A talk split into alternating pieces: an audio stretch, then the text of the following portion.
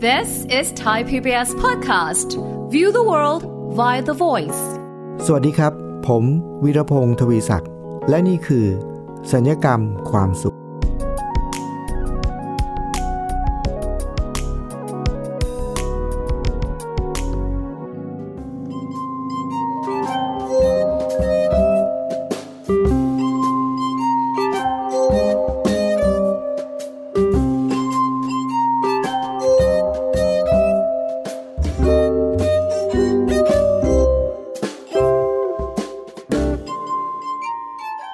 ผู้ฟังครับ สมัยตอนที่ผมเป็นเด็กๆนะครับ ตอนที่ผมเริ่มหัดขี่จักรยานใหม่ๆเนี่ยนะครับ ผมประหลาดใจกับอุปกรณ์ชิ้นหนึ่งที่มันติดอยู่ที่รถจักรยานนะครับคุณผู้ฟัง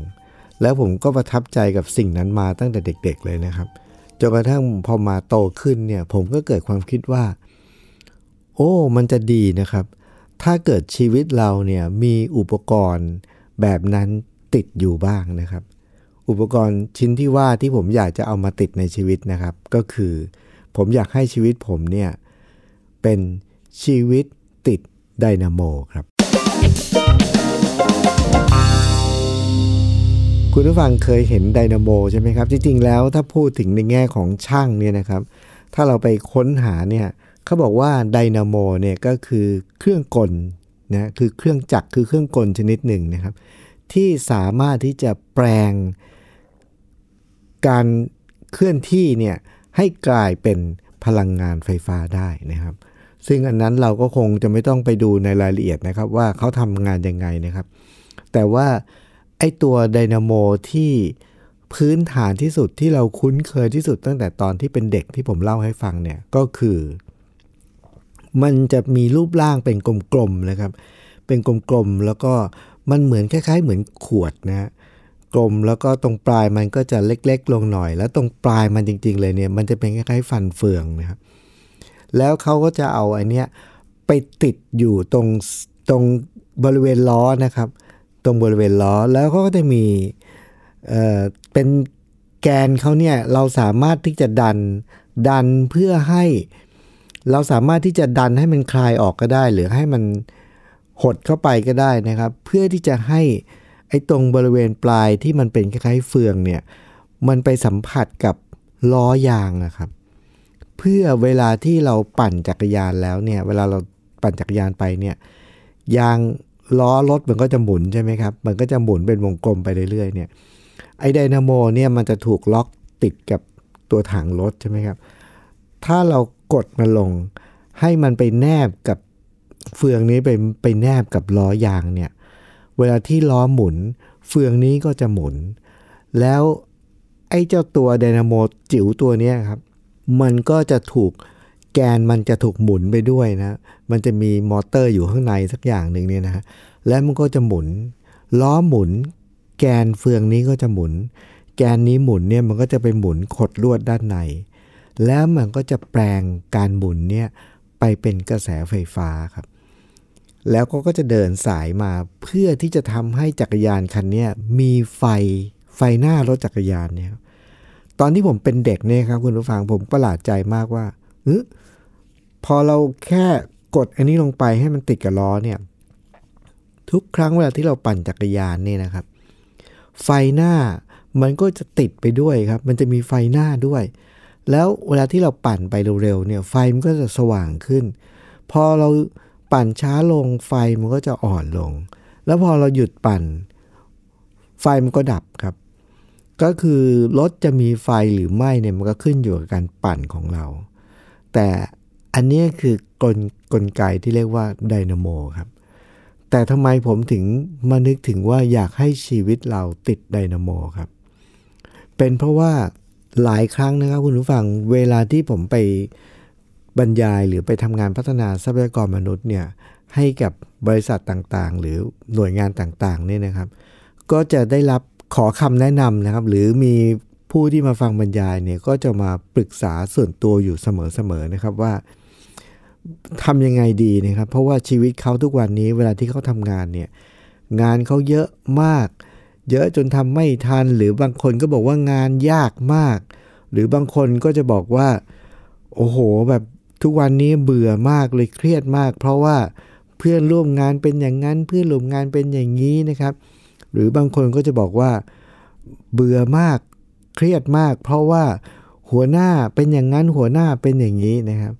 ส่วนหัวหน้างานเนี่ยครับคุณผู้ฟังก็จะมาบ่นว่า เบื่อมากเครียดมากเหนื่อยเหลือเกินนะครับ เพราะว่าลูกน้องเป็นอย่างนั้น ลูกน้องเป็นอย่างนี้พูดง่ายๆว่าทุกคนครับ มีเรื่อง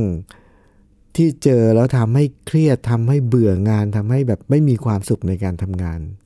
ทุกคนเลยนะครับ ไม่ว่าจะเป็นหัวหน้าเป็นลูกน้อง หรือว่าจะเป็นพนักงานฝ่ายขายก็จะไปบ่นลูกค้า ลูกค้าจู้จี้ หรือว่าถ้าเป็นคนทำงานให้การบริการนะครับ อย่างเช่นบางทีผมไปบรรยายในโรงพยาบาลให้แก่พยาบาลนะครับ หรือหมอเนี่ยเขาก็จะบอกว่าโอ้โหเนี่ยสมัยนี้เนี่ยงานหนักมาก แล้วก็ยิ่งกว่านั้น ก็คือคนไข้เยอะยังไม่พอนะ เจอคนไข้จุกจิกจู้จี้ เจอยิ่งกว่านั้นบางทีเจอญาติคนป่วยนี่ฮะจุกจิกจู้จี้สารพัดร้องเรียน คุณฟังเห็นไหมครับว่า ชีวิตคนในปัจจุบันเนี่ยเต็มไปด้วยเรื่องที่ทำให้เราเนี่ยหมดพลังงาน แล้วก็ไม่มีแรงที่จะไปต่อ มันก็เลยทำให้ผมนึกถึงว่า จะเป็นยังไงนะครับ ถ้าชีวิตเราติดไดนาโม หมายความว่าชีวิตเราในการเดินทางในชีวิตของเราแต่ละวันเนี่ยไม่ว่าเราจะมีชีวิตอยู่กับการทำงานหรือในชีวิตปกตินะครับ ในระหว่างที่เราเดินทางเนี่ยในแต่ละวันในชีวิตนะครับคุณผู้ฟัง จะเป็นยังไงถ้าเราเป็นเหมือนกับรถจักรยานนะครับ ที่ถูกปั่นไปแล้วในระหว่างที่ล้อจักรยานหมุนไปเนี่ยเราก็มีไดนาโม ที่มันติดอยู่กับรถเรา แล้วมันก็สามารถที่จะไม่ใช่วิ่งไปเปล่าๆนะครับ แต่ยิ่งวิ่งไปเนี่ยไดนาโมมันก็จะแปลงการวิ่งของเราเนี่ยแปลงเป็นพลังงานกลับมาสู่ตัวเรา เหมือนรถจักรยานที่ยิ่งปั่นไดนาโมก็จะปั่นแล้วก็สร้างพลังงานไฟฟ้าทำให้เรามีไฟส่องสว่างที่หน้ารถจักรยานเรา คุณผู้ฟังลองนึกดูนะครับว่า ที่ผมเล่าให้ฟังเมื่อสักครู่นี้นี่ที่คนในปัจจุบันที่เจอส่วนใหญ่ก็คือว่า ชีวิตในการทำงาน ยิ่งทำงานไป ยิ่งหมดพลังงานนะครับ แล้วทำยังไงถึงจะเปลี่ยนเป็นในทางตรงข้ามก็คือ ยิ่งทำงานไปเหมือนจักรยานที่ยิ่งเคลื่อนที่ไปเนี่ยระหว่างทำงานเนี่ยก็สามารถที่จะแปลงการทำงานนั้นเป็นกระแสไฟ กลับมาให้ตัวเรามีพลังงานชีวิตเพิ่มขึ้น ถ้าเป็นอย่างนั้นจะดีไหมครับ อ่า ผมว่าน่าจะดีนะครับ เพราะฉะนั้นถ้าเป็นอย่างนั้นได้เนี่ย ถ้าเกิดชีวิตเราติดไดนาโมได้นะครับ คุณผู้ฟัง ระหว่างที่ทำงานนอกจากเราจะไม่ภาษาคนทำงานเรียกเบิร์นเอาท์หมดแรงนะแต่ยิ่งทำงานยิ่งได้พลังกลับคืนมาครับ เพราะฉะนั้นชีวิตติดไดนาโมนี้มันคืออยังไงครับไอไดนาโมที่เอามาติดในชีวิต ที่ทำให้ยิ่งทำงานแล้วยิ่งมีพลังเนี่ยคืออะไรผมก็จะยกตัวอย่างนะครับ จริง ๆ แล้วคุณผู้ฟังเชื่อไหมครับว่า ชีวิตที่ติดไดนาโม ตามแนวความคิดของรายการสัญญกรรมความสุขนะครับ ไม่มีอะไรมากไปกว่านี้เลยครับ คืออะไรครับ คือวิธีคิดคือนัสคือทัศนคติ หรือ mindset หรือว่าชุดความคิดของตัวเราเองครับ ที่มีต่องานที่เราทำต่อคนที่เราเจอ แค่นั้นครับ แค่เรามีวิธีคิดใหม่ต่องานที่เราทำเนี่ยชีวิตเราก็จะเป็นเหมือนกับชีวิตที่ติดไดนาโมนะครับ ยกตัวอย่างเรื่องหนึ่งก็ได้นะครับ ที่ผมเคยไปวิธีแรกก็คือ ไปคุยกับลูกศิษย์คนหนึ่งแล้วเขาก็บอกว่า งานเขาเขาอยู่ฝ่ายบัญชีนะครับ เครียดกับตัวเลขมากนะแล้วฝ่ายบัญชีนี่ก็ต้องไปยุ่งเกี่ยวกับอีกหลายฝ่ายนะครับ ฝ่ายขายเอ่ยฝ่ายคลังสินค้าเอ่ยแต่ละคนที่เขาต้องไปยุ่งเกี่ยวเนี่ยล้วนแล้วแต่เพิ่มปัญหาเขาทั้งสิ้นทำให้เขาเครียดมากทำยังไงดีนะครับ ผมก็ถามเขาบอกว่า แล้วในวันที่ไม่ทำงานเนี่ยงานอดิเรกที่เขาชอบคืออะไรครับ เขาก็บอกว่า งานอดิเรกยามว่างเขาก็คือการทำเขาชอบทำขนม ชอบทำเบเกอรี่ครับ ผมก็บอกเชื่อไหมครับว่า ถ้าเราไม่สามารถที่จะชอบงานที่เราทำได้นะ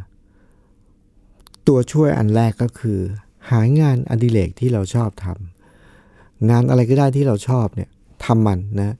แล้วทำไปเรื่อยๆ หลังจากนั้นทำเสร็จแล้ว ค่อยๆ หาวิธีในการ พัฒนาให้มันดีขึ้น อย่างถ้าทำขนมก็หาวิธีในการพัฒนาที่ทำให้ขนมมันอร่อยขึ้น หรือว่ามีสูตรใหม่ ๆ หรืออะไรก็ตามทีเนี่ยพัฒนามันขึ้น แล้วผมบอกเขาบอกว่า เมื่อไหร่ก็ตามที่งานอดิเรกหรือการทำขนมของเราเนี่ยมันสามารถที่จะแปลงเป็นรายได้ขึ้นมานิดหน่อยนะ เชื่อไหมครับว่ามันจะทำให้ชีวิตเราชุ่มชื้นหัวใจ เพราะฉะนั้น งานอดิเรกที่เราชอบเนี่ยครับคุณผู้ฟัง มันจะเป็นตัวช่วยอันแรกครับ อย่างง่ายที่สุด เพราะว่าเวลาที่เราแบบรู้สึกว่าทำงานแล้วเราเหนื่อยเครียดนะครับ เราก็มาอยู่กับงานอดิเรกเนี่ย อย่างผมผมมีงานอดิเรกหลายอย่างนะครับ งานอดิเรกอย่างหนึ่งก็คือ ผมชอบเล่นดนตรี เพราะฉะนั้น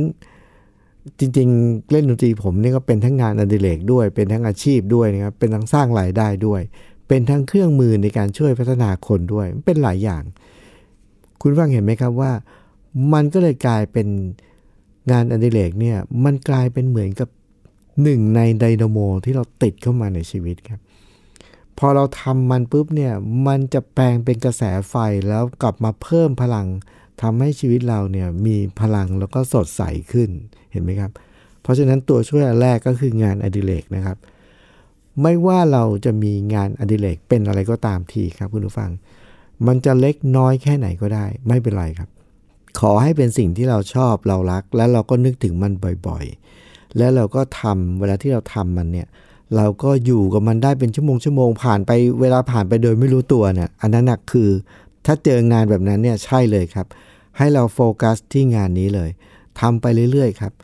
แล้วเมื่อไหร่ก็ตามที่มันมีโอกาสที่เราสามารถที่จะพัฒนางานเนี้ยให้มันย้อนกลับมากลายเป็นงานที่สร้างรายได้เสริมนะนิดๆหน่อยๆก็ยังดีนะครับถ้าเมื่อไหร่ก็ตามคือทำงานอดิเรกเนี่ยมันทำให้เราสดใส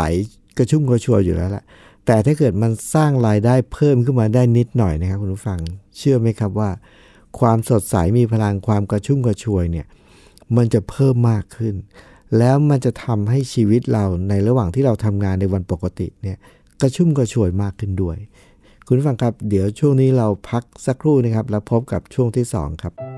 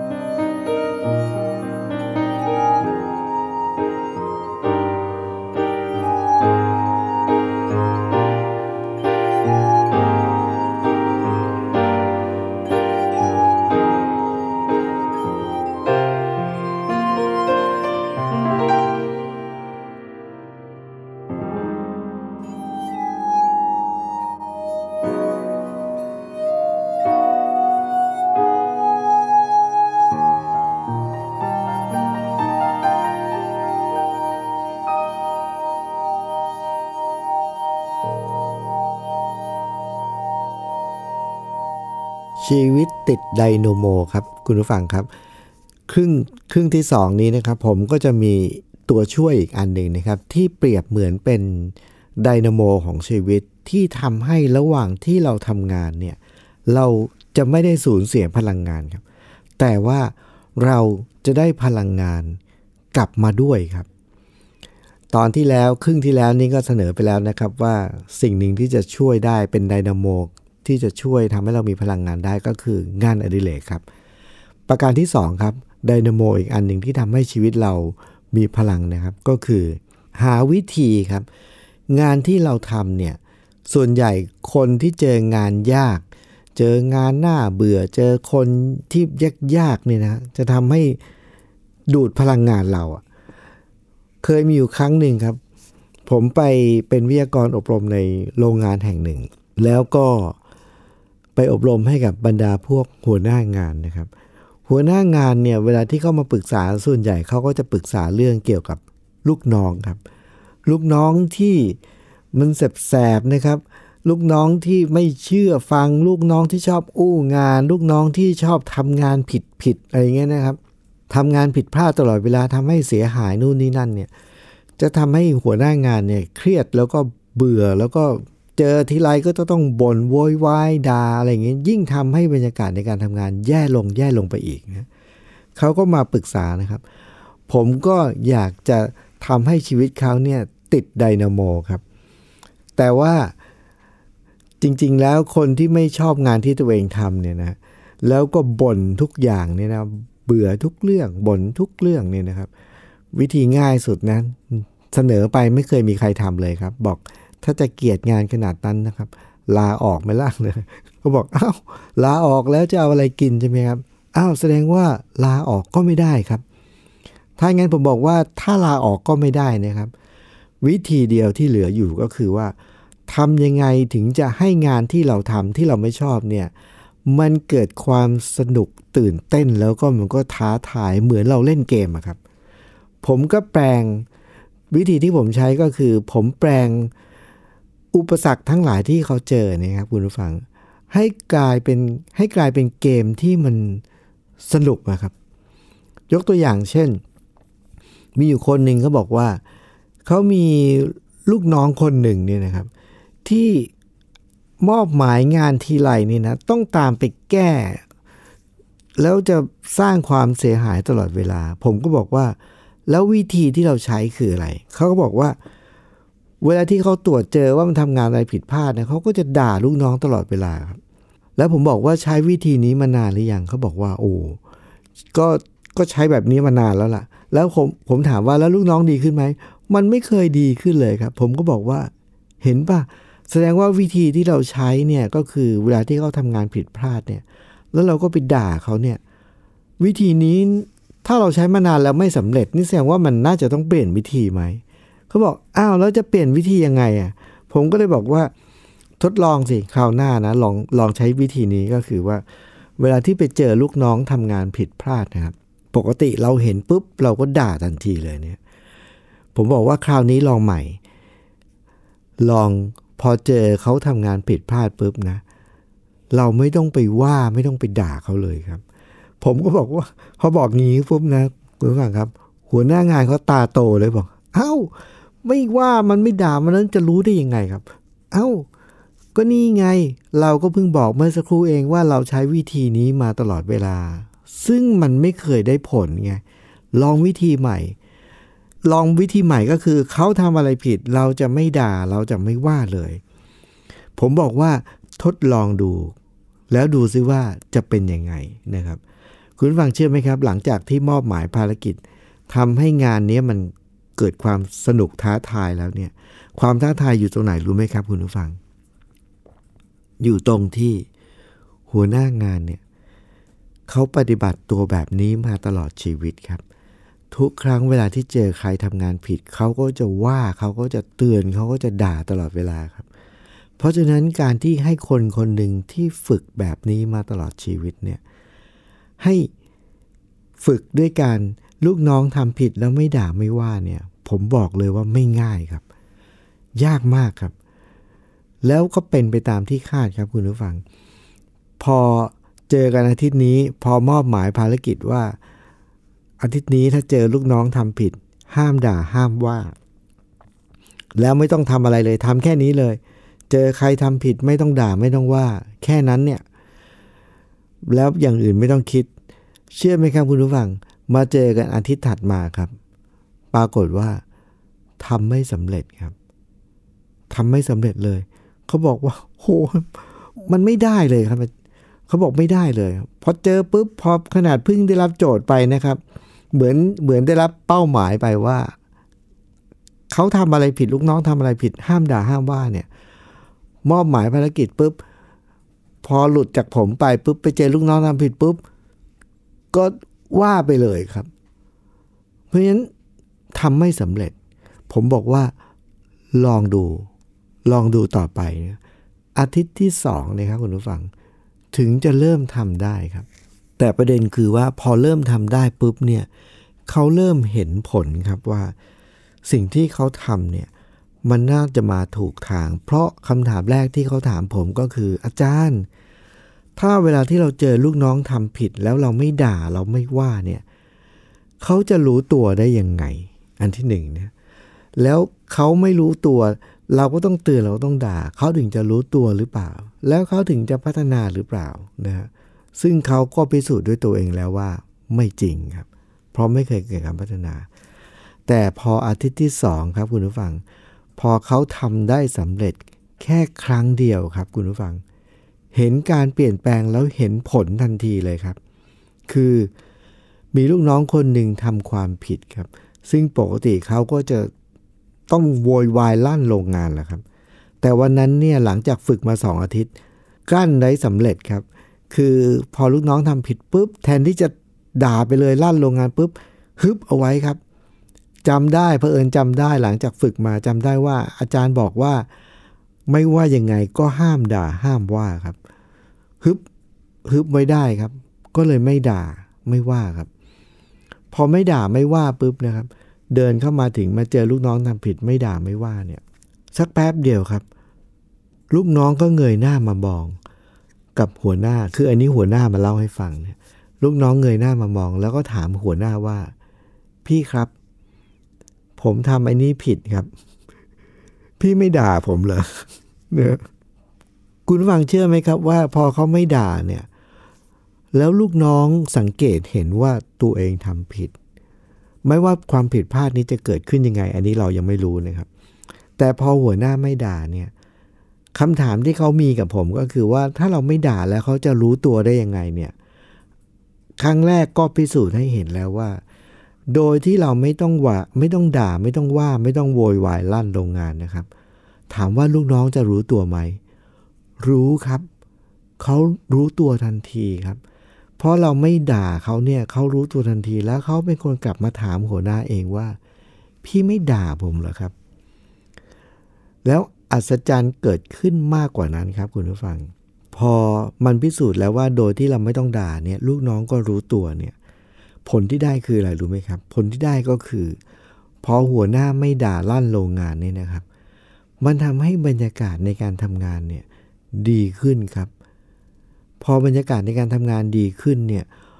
ลูกน้องเขาไม่โดนด่าเนี่ยเขาก็รู้สึกว่าดีครับ แล้วเขาก็รู้สึกว่าปรับปรุงตัวแล้วเขาก็เกรงใจตุเกรงใจหัวหน้านะครับ คือไม่ได้กลัวนะ แต่เกรงใจ แล้วก็เพิ่มความระมัดระวังในการทำงานมากขึ้นครับ แล้วความสูญเสียหรือความผิดพลาดเนี่ย ก็น้อยลงไปเองครับ แต่ละอาทิตย์ที่ผ่านไปที่หัวหน้าไม่ด่าเนี่ย พอฝึกได้ฝึกได้ฝึกได้ พอฝึกได้ครั้งแรกแล้วเห็นผลเนี่ยคุณผู้ฟัง คุณฟังเห็นไหมครับว่า มันเหมือนการเล่นเกมครับ พอเราเจออะไรบางอย่างที่ท้าทาย เราแค่เปลี่ยนทัศนคติเราบางอย่าง แล้วเราเหมือนกับเรากำลังเล่นเกม เราไม่ได้เอาชนะลูกน้องด้วยนะ เรากำลังเอาชนะตัวเองครับ เอาชนะตัวเองที่จะก้าวก้าวข้ามด่านแรกนี้ไปให้ได้ ก็คือว่า เจอลูกน้องทำผิด แค่ไม่ด่าแค่นั้นเองทำได้ไหมเนี่ย ผ่านไปสองอาทิตย์ถึงจะทำได้ครับ มันเหมือนเล่นเกมเอาชนะตัวเอง พอ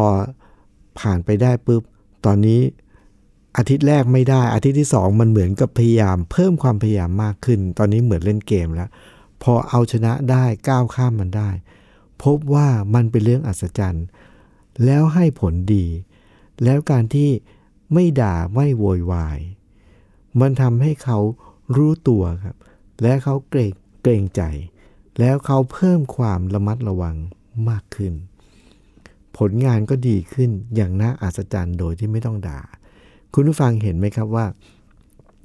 วิธีในการที่มีชีวิตอยู่กับงานนะครับ ที่เราไม่ชอบที่ทำให้เราเครียดเนี่ย แค่เราเปลี่ยนมุมคิดเปลี่ยนมุมมองเนี่ยมันจะกลายเป็นการทำงานเหมือนเดิมนะครับ แต่ว่าเสริมพลังทำให้เราได้